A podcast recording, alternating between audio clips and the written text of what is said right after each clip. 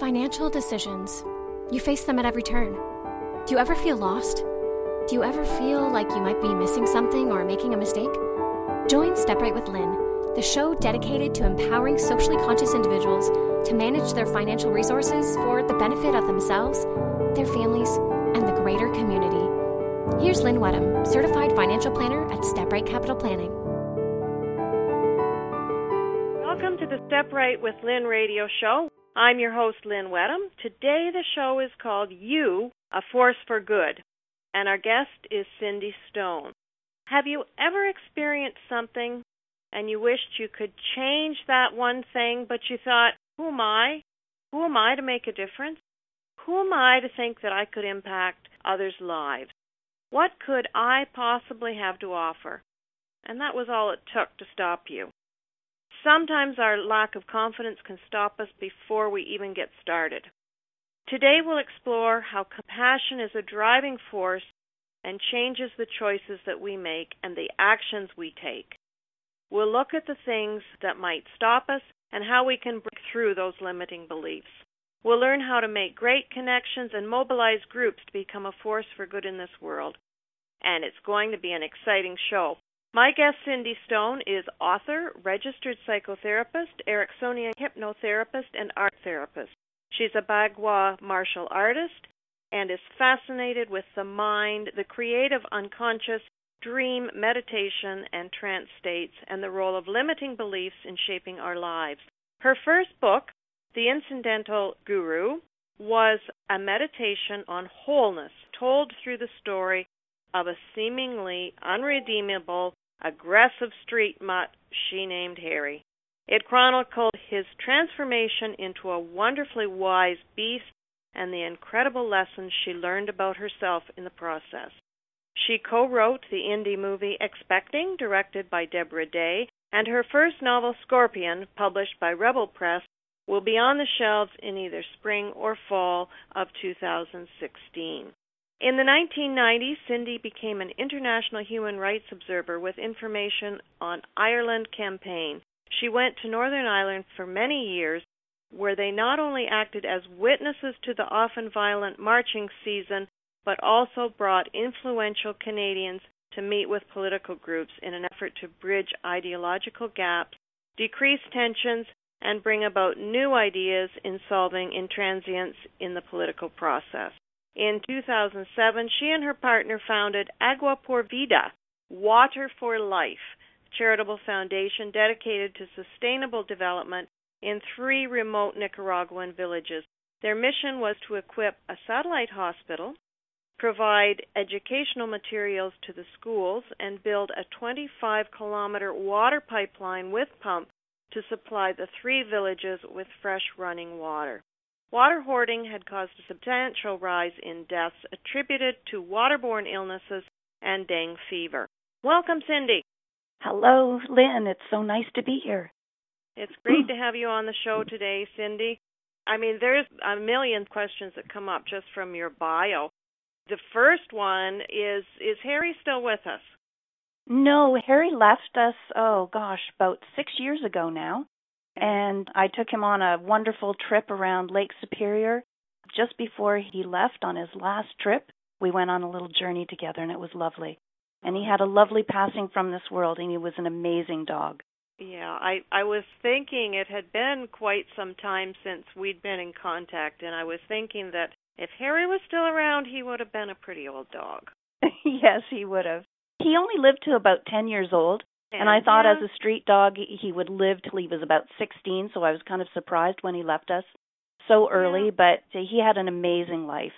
Yeah. And certainly when we talk about Harry, we would direct you back to to that book. Maybe tell us the title and just a little bit about it. Some of our listeners may not be aware of that book either, Cindy.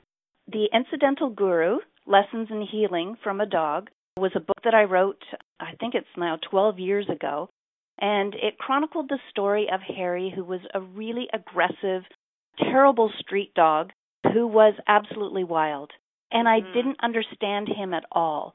And it was his efforts to make me understand him in the way that he needed to be understood that I Mhm. learned so much about the deep connections between all of us and how listening for what someone else is saying or what Harry was trying to teach me.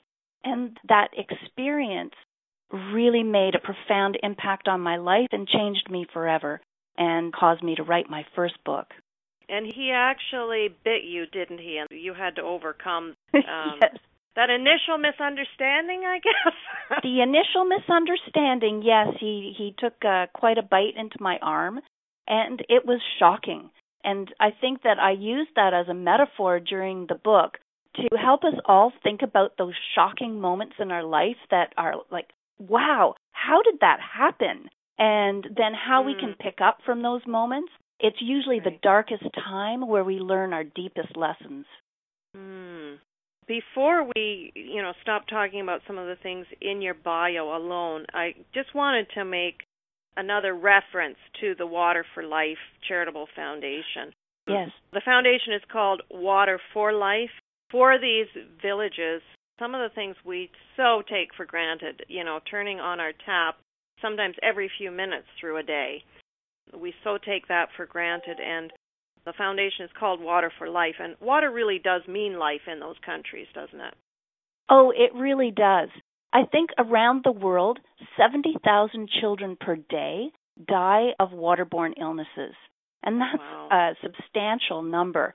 And when I was in these three small villages in Nicaragua, people were dying from water hoarding.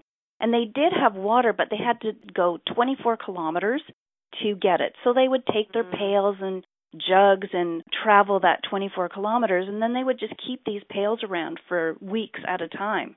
And of course, when you have that happening, then you've got parasites growing in the water. Right. You've got mosquito larvae growing, and that's what causes dengue fever.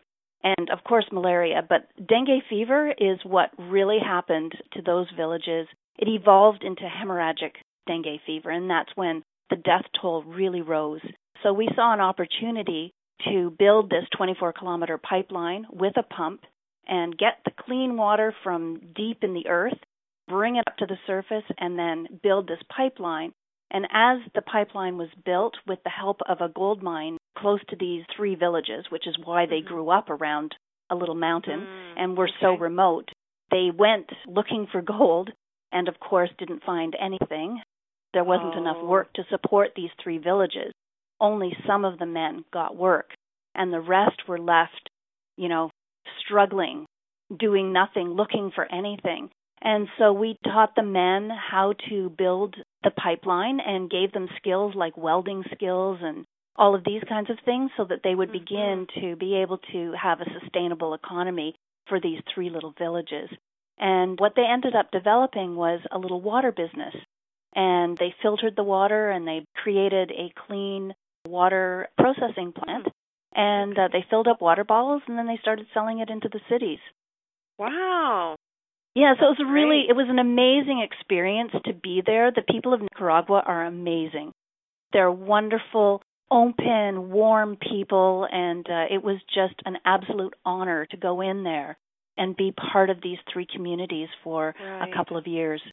Well, that's a solution to some basic needs that became a much bigger solution it sounds like. Yeah, it was uh, pretty productive, and mm-hmm. uh, and the death toll uh, significantly decreased, and the communities began to thrive. That's wonderful. I know I heard some years back there was an organization. It was in Haiti, but they were putting wells in the villages in Haiti, and just the difference that that makes to a community that doesn't have water to begin with is amazing. And and the cost to do that in our terms did not seem to be large numbers to me. Now this was a few years back but mm-hmm. you know it was something like five thousand dollars could put a well in a village. Yeah well this water pipeline project was significantly more expensive than that. Well and yeah uh, you took it 24 kilometers from the source yes. right? Yeah. Yeah and there had to be a pump yeah, it w- it was a pretty expensive project, but I think that it was a very successful one. And the limitations of our charitable foundation in Canada was such that once that was finished, the charity had to be no longer. Oh, okay. So that charity is over. Yeah, it was hmm. really interesting because there was still so much work that we could have done there. The villages wanted to create a bakery for the women and then sell bread, but unfortunately, it was the way that the charities have specific reasons why you exist Your mandate now. that you'd Yeah. that you'd set out initially. Hmm. That's right. And they're really strict about it. And it's kind of an interesting process because I have another friend now who has a charity for Mexico. And uh, she's finding the same kinds of things at work where there's limitations on everything. Wow. Yeah, that's great. We haven't really got into our our topic yet. so why don't we go for the break right now and then we'll come back and get right into our topic. Sounds great. This is Step Right with Lynn.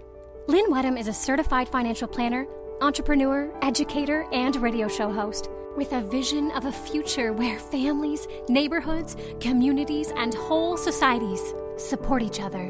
Where each of us lives up to our own potential so we can help others in a substantial way.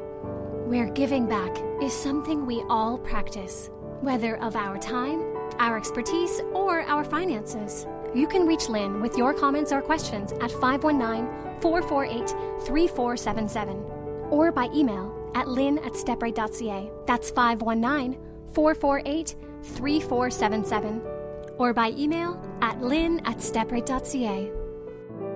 Welcome back to Step Right with Lynn. I'm your host, Lynn Wedham. Today, the title of our show is You, a Force for Good. My guest is Cindy Stone, author, psychotherapist, and more. So, Cindy, what is it that drives you to do the things you do? To work in these social change projects, you're writing books to empower people, you're working with your clients. What drives you to do what you do? I guess at first, Lynn, it was just I became involved in things, and I'm not even sure that I knew what was driving me. You know, I've been a psychotherapist for, oh, over 25 years now, and I think I just really wanted to help people, and I just felt like I had that within me. But recently, I've spent a lot more time contemplating compassion. And I guess the Dalai Lama has been a very strong inspiration in my life. And he spends four hours a day meditating. And Wow. most of his meditation is around compassion. And everything he does is motivated by compassion. So I've really spent a lot of time thinking about that as well. And, you know, we are an interconnected world. We are a relational world and we are relational beings. So everything we do is relational.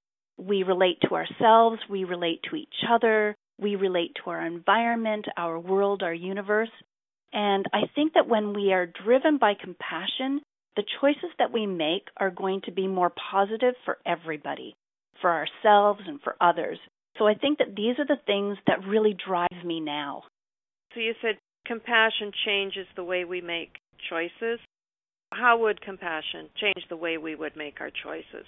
Well, I think that we all have, you know, as long as we're not psychopaths or sociopaths, which we're probably not talking about that, but I think most of us have pockets of compassion and we make compassionate acts. We probably donate to charities or, you know, we take care of our children, we take care of our friends, that kind of thing. But when we really think about making every act we do an act of compassion, then it changes the outcome. The causality becomes different. It becomes more positive. There are times when we can do things out of a sense of selfishness or we think we're doing one thing, but when we're actually doing something else, and the result will be quite different. You can really see it clearly with the Dalai Lama.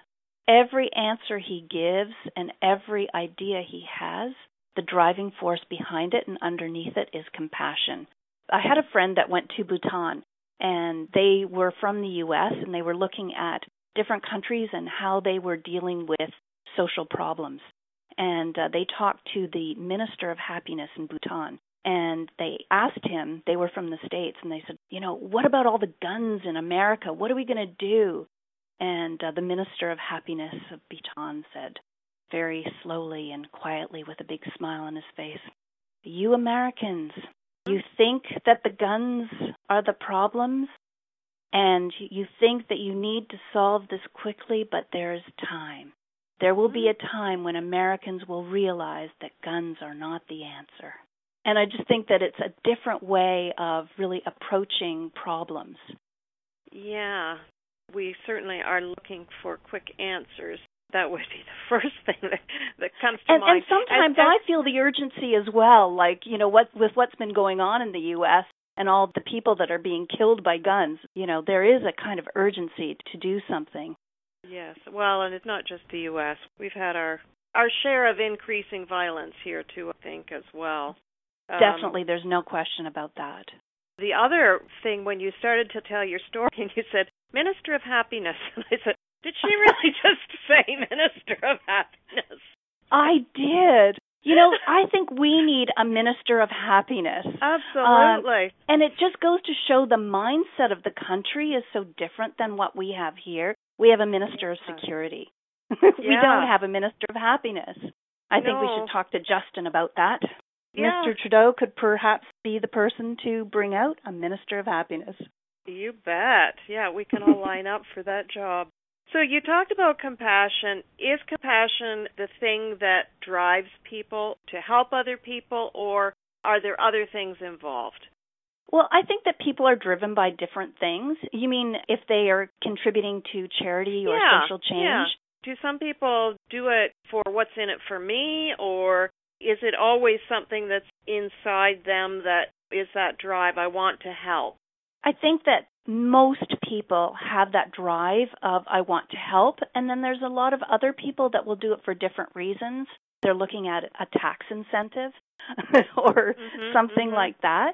And you know what? There's nothing wrong with that. In fact, a lot of good is done by people who are looking for a tax incentive or some place to put their money because they've mm-hmm. made a lot. And how great is that? I mean, we live in this really gifted society we can take so many things for granted. We can dream big or we can dream small, and we have so much more to give. You know, we're not quite like the refugees right now who are swarming Europe. They've left right. everything behind. They have nothing. They can't even think about this stuff.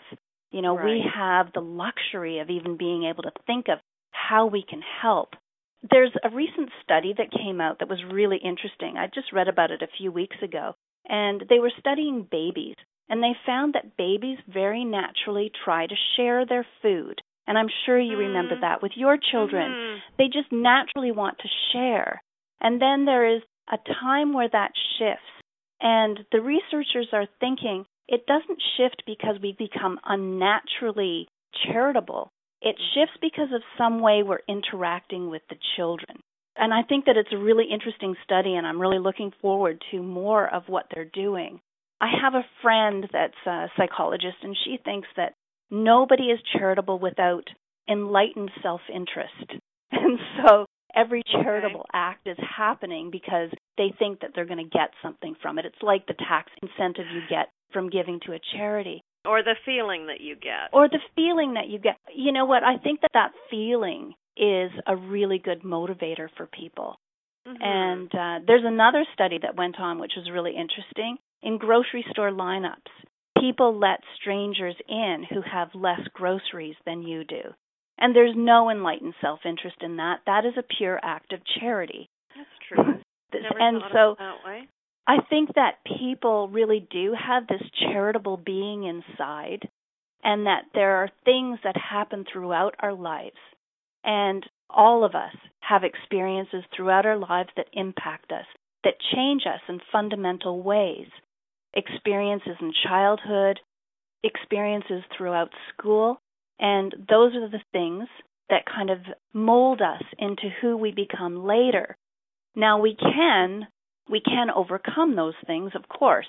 That's what therapy is about. That's what coaching is about. And of course, some people just evolve naturally beyond what their experience has been that may put them down. Mm-hmm. When you talk about the word compassion, and Mhm. that you know we're we're getting involved in social change projects because of compassion. What about empathy? Is empathy the same thing? Empathy and compassion are truly related. Empathy is more being able to experience what someone else feels, and compassion is a more active verb of doing something kind for others. And I think that when we really realize the interconnectedness of life, we are all connected, and, and I think that it's something that you know many people are talking about now. There's a knowledge of how interrelated and interconnected we are. But I think that when we really, really understand that and really embrace that idea, then we can give and it just feels so good. Mhm. Because we're giving to our world. Right. I've heard there's a saying charity begins at home. When I hear that, I think that, you know, that means I'm just responsible to look after my immediate family. Hmm. What do you think about that? Is giving this natural thing? This is kind of what you've been talking about. Do we learn it? Is it is it natural to us? I really do think that there's a natural aspect to giving and that it is drilled out of us. But as far as charity begins at home, I think if we really understand what that means rather than how we've taken that, which is kind of to become selfish and just take care mm-hmm. of our own, but we do have to take care of ourselves, particularly in, mm. in this country or in, in this culture where we have so much. The more that we can help ourselves, then the more we're able to help others. So I think if we understand charity begins at home in that way, then we're going to be able to take care of more people. It's kind of like putting the oxygen mask on before you put it on your neighbor when you're in um an airplane right. that's going down. you know, yeah, you yeah. you you need to take care of yourself and you need to take care of your own financial world before you can take care of others. You know, the yeah. very very wealthy men like uh, Bill Gates. I mean, he and Warren Buffett, they have the ability to take care of so many things and to give so much because yes. they've made so much. Right. And we don't have to do that much and there's more to giving than just throwing money at a problem also. Oh, for sure. Yes, and, and uh, you know, a lot of the bulk of donations that are made to our organizations are the ones that come in a few dollars a month or once a year. But the people who do it regularly and it's a small amount, those are the things that really add up for the charities. Most giving is done that way. Most giving is not, you know, three million dollars for the wing of a hospital. That's know. right. So much is created a tiny bit at a time. Yes. Change happens a tiny baby step at a time. A journey, a journey of a thousand miles starts with one step, and all of those small contributions really add up quickly. Right. So maybe that's one of the keys to this thought how can I make a difference? Is that all of these things add up to make the difference. Mm-hmm. They certainly do. I think that we can all make a difference, and I think that it feels good, and we all want to make a difference in this world. And there are so many things that hold us back from that. But when we just think about, okay, let's do it, this means more than whatever is holding me back. And that's when you get that flow of charitable giving that mm-hmm. feels so good and is so rewarding to everybody. It helps the world. Yeah. You're kind of talking about, you know, framing things in a way, kind of knowing what your goal is and framing the rest of your life around that. When we come back from this break, Cindy, I want to hear a little bit about Scorpion. That's your new novel. That's pretty exciting stuff. So we'll hear about that when we come back. Is there a contribution that you dream of making? What if you could make a far bigger impact than you ever thought possible? Charitable giving is often presented as something you do when you're extremely wealthy or planning your estate. Step Right with Lynn focuses on good money management and designing your contribution at every step around the issues important to you. Learn how clarity about what is important to you gives every aspect of life new meaning. Tune in to Step Right with Lynn regularly. Welcome back to our show today. This is Step Right with Lynn. I'm Lynn Wedham, and I'm your host. We've been talking with our guest, Cindy Stone. One of the topics we've been talking about here is compassion as it leads to change in our world. Now, Cindy, I want to ask you about the new novel that's coming out. It's called The Myriad. You've called it a romantic adventure, a mystical martial arts novel. It's part of a series. We've got secret societies and conspiracy and how do you become inspired to take on a project like that? And how does it fit with all of your other work as an author and all of the ways that you help people? How does that fit? Ah, that's a very big question. Um, the first book of the series, the Myriad series, is called Scorpion. And okay. What I love about this novel, it's just been such a joy to be involved in and writing the characters and the story. It kind of encompasses everything that I love in life, all of the mm-hmm. things that are important to me. There is various love relationships, there's martial arts, which I do, there's meditation, there's secret societies and conspiracy theory in that I'm I'm hoping that this will let people maybe think a little bit deeper about the things that are going on in the world instead of just mm-hmm. taking things for face value instead of just listening to what all of the media outlets say and taking it for face value looking a little deeper really questioning really beginning to use the critical factor to see what's going on behind the scenes or underneath. It's geared to a young adult audience, but the adults that have read the previews really love the book too because there's lots of action in it. There's people in various stages of wealth.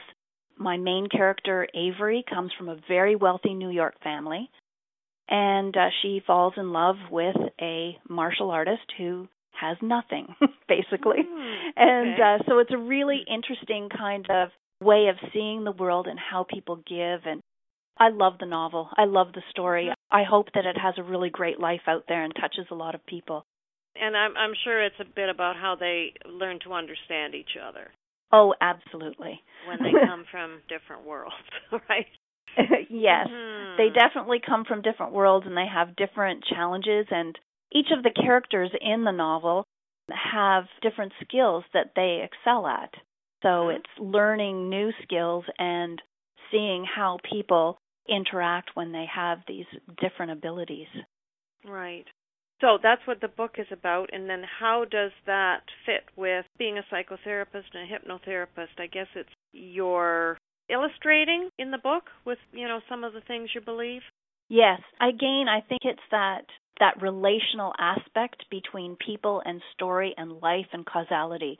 And instead of sitting in a room discussing with somebody and helping them to evolve and grow in the way that they want to and achieve their dreams and move past their limiting beliefs, this is a story that takes the reader on a, a similar journey. And they can mm-hmm. see how the characters interrelate, how they solve problems, how they grow and evolve during the course of the story and then the course of the series. Okay. And do you believe that giving is part of our evolution? Hmm, that's an interesting question. I think that there's no question that that humanity is evolving all the time and hopefully or it sure seems to me from you know when I started in this world to now mm-hmm. that there is a kind of evolution of ideas in terms of the interrelated interconnection of people. I think that, you know, even a century ago, there was small pockets of people beginning to talk about how interconnected we are. There was Eastern mysticism that was always about how interconnected we are. Mm, and yes. um yes, and actually, an mm. interesting note is my great great grandfather lived with the mystics in India in the 1800s. And really? he wrote, yes. And uh, there's a thread of that in the novel. And he wrote about all of these ideas way back in the 1800s. And I just discovered all of his books and all of his writings. And it's just been so fascinating for me that wow. here I am traveling in his footsteps, saying the same things. And he was doing it you know, in the 1800s. Oh. Yeah, he was one of the first people that were bringing these Eastern mystical ideas of the interconnectedness and the interrelatedness of life to the Western world. That's really interesting. It's in your DNA. I think so. And he was just small pocket back then, but now, you know, this is part of our regular um, discourse certainly in Western culture and Eastern culture. And the Dalai Lama has done a lot to bringing these Right. ideas to everyone. Yeah. So he was And I- before his time in studying what he was studying. Yes, yes. And I think that because we live in a culture that is gifted, you know, I mean, we have the luxury of being able to dream and make money and do things that other countries maybe it's much more challenging. Uh, I think that when we have that that responsibility, then you know we should be really encouraging the evolution. So yes, I think that back to your question, I think that Mhm. giving is evolving now in a in a much greater way. Yeah, that's something wonderful. Now, you study martial arts. You're also so involved in these peaceful pursuits. How do those two things come together? Yes, my martial art is one of my passions, and peaceful pursuits is also one of my greatest passions. The martial art that I do is it's called Bagua or Baguazhang, and it is one of three of the internal martial arts from the Wudang Mountains in China. And Tai Chi is the most well known of these, and they're all related. Tai Chi, Bagua, and Xingyi is the third one. And these three martial arts it's not about fighting. It's about elevating the entire body, mind, and soul to a point where there would be no reason to fight. I mean, I have no reason to fight. I've never been in a physical fight in my life and never intend to be. you know, like it's just not part of my thing. But the martial art itself is about learning how to direct the chi and develop and evolve the chi and evolve the human being to a point where there's a spiritual oneness again that is about feeling nature, feeling the world, feeling all of those around you. And that's Mhm. what I love about it. That's also a thread of the book, Scorpion. Okay. Hmm. Okay, so that's kind of how it's all coming together. So the energy and feeling what's around you. Mhm. That's very interesting. Connected Um, to nature. Mhm. And when I think Yeah. when you're really connected to nature in that deep way, it's much more difficult to be, you know, ruining the world. Every moment you become more aware of how you are using your products and all the disposable things that we have. Right. So, Cindy, we've talked about the motivation for giving and how it can direct our lives. What stops some people from giving or getting involved in social change? I think that many people think that they have nothing to give. And that's one of those things that I talked about earlier where you're going through life and life kind of puts you down and you think, "Oh, what can I do?" And these are the kind of limiting beliefs that most of us end up getting harnessed with through school and life. So, limiting beliefs are the beliefs that make us feel like we're not able to achieve things, we can't do things. And there's one simple way that you can get through it if your limiting belief isn't too rigid, and that is Mhm. by, you mentioned this, taking a look at your goal and just making that your purpose and Mhm. moving past limiting belief and just going into your purpose. If the limiting beliefs are too rigid, then I suggest uh, some therapy or some help. Not because you're sick, but just because, you know, who needs to be harnessed by the idea that they can't do something or that they can't do Mhm. enough or that they can't do something simple like help somebody because they're too shy or they think, well, nobody Oh. would want my help. There's a little boy who uh, became an, an internet sensation, and I'm pretty sure that probably everybody saw him. He was amazing. The little boy who lost his mother first and then his father, and yes, I uh, saw that. And then he bought these little toys and he brought everybody a smile. Like what a beautiful thing to be able to do for Mhm. people. So when you're feeling held back, there are things that you can do to just break through that limiting belief. Just recognizing that it's a limiting belief helps. Mhm. Yes. So again, it makes a difference in our world just doing something nice for someone. Absolutely. Even if it's just seeing a lady struggling with, you know, an older lady struggling with her grocery bags and you say, "Can I help you?" You know, Yeah. I've seen that happen so often and it's just beautiful to see Right. and beautiful to do. Yeah, and I think, you know, sometimes the ripples of that one nice thing that you do, you feel better, you make the person feel better, and I think that we're not always aware of the rippling effect that that can have on other people's day as well. We're going to take a very short break and we'll get back to this topic after this message. This is Step Right with Lynn. Lynn Wedham is a certified financial planner, entrepreneur, educator, and radio show host with a vision of a future where families, neighborhoods, communities, and whole societies support each other. Where each of us lives up to our own potential so we can help others in a substantial way. Where giving back is something we all practice, whether of our time, our expertise, or our finances. You can reach Lynn with your comments or questions at 519 448 3477 or by email at lynn at stepright.ca. That's 519 448 3477 or by email at lynn at stepright.ca. So, welcome back to Step Right with Lynn. My guest is Cindy Stone. Cindy, if someone's looking to enrich their lives, how would you recommend that they begin? Well, first of all, I think that a life full of purpose is a life that is enriched. And part of our purpose, I think, for being here is to help one another, is to connect with each other in a really genuine way. And there's nothing more enriching than being in a relationship with someone else or even with a pet or mm-hmm. a horse or the land. Being in that relationship in a deep way changes lives and enriches us.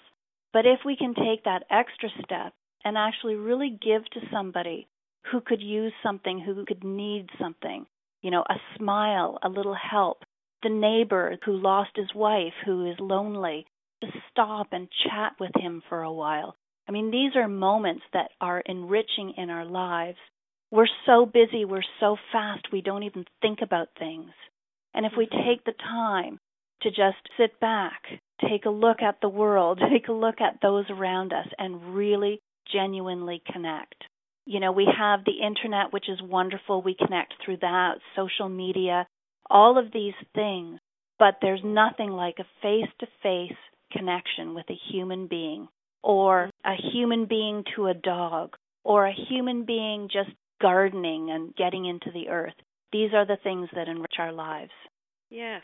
So you've really illustrated to us how we can make a difference on a day to day basis, really with the attitude that we leave our house in the morning with.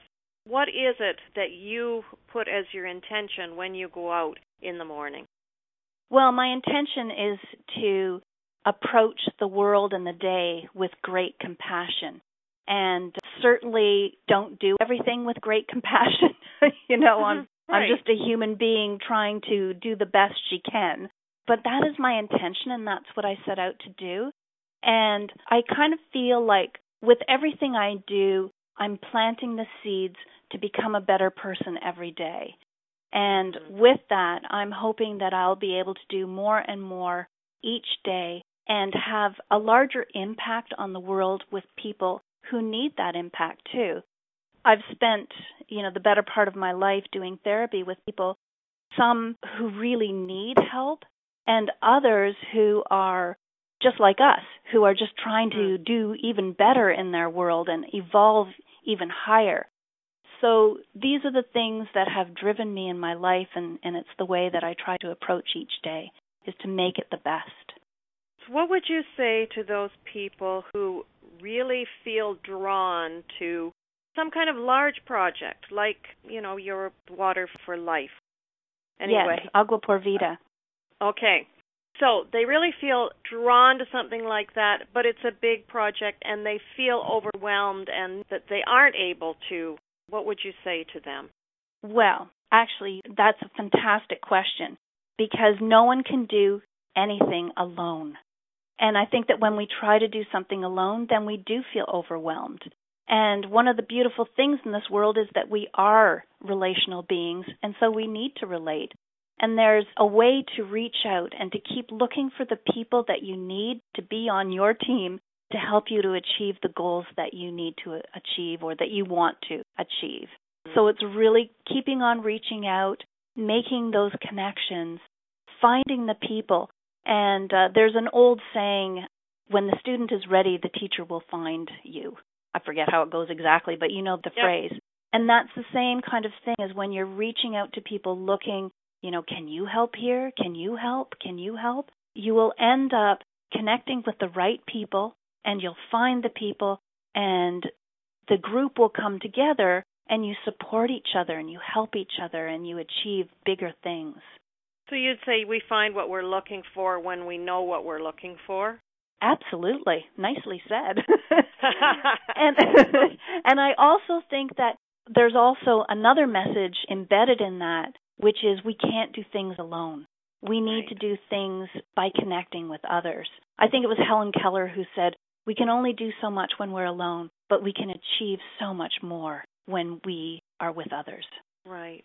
So we've had a message here about connecting for sure, and I guess that shouldn't surprise me that that's the message that's coming from uh, that's coming from you because we've got the idea of connecting to ourselves and being aware really of of ourselves to begin with and the people around us.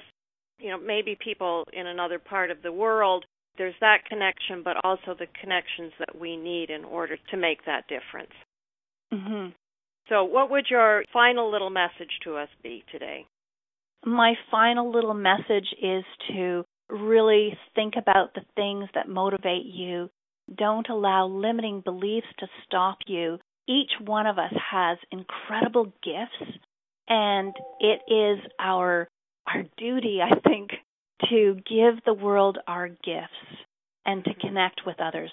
And how can people reach you if they have further questions or maybe they have limiting beliefs and they need help getting rid of them? How can they reach you? They can reach me on my emails through cindystoneauthor.com or through Cindy Stone at incidentalguru.com or my newest website, which isn't up yet, but I can still get emails, is www.imagineinspireengage.com. I think it says it all. And my email for that is cindy at imagineinspireengage.com. So that's cindy at imagineinspireengage.com. Thank you so much for being with us today, Cindy, and encouraging Thank us. Thank you. Thank you so much, Lynn. I think your show is amazing. Thanks so much. We'll have to talk with you again. This is Lynn Wedham. The show is Step Right with Lynn. Until next time, take the right steps to support yourself, your family, and your community. Bye for now. Thank you for choosing to listen to Step Right with Lynn. We hope you'll join us next time. To learn more about mindful money management, we welcome you to go to SoundCloud.com and search Step Right with Lynn. We appreciate your follows, likes, and shares. Until next time, remember to celebrate your wealth by doing something for yourself, your family, and your community.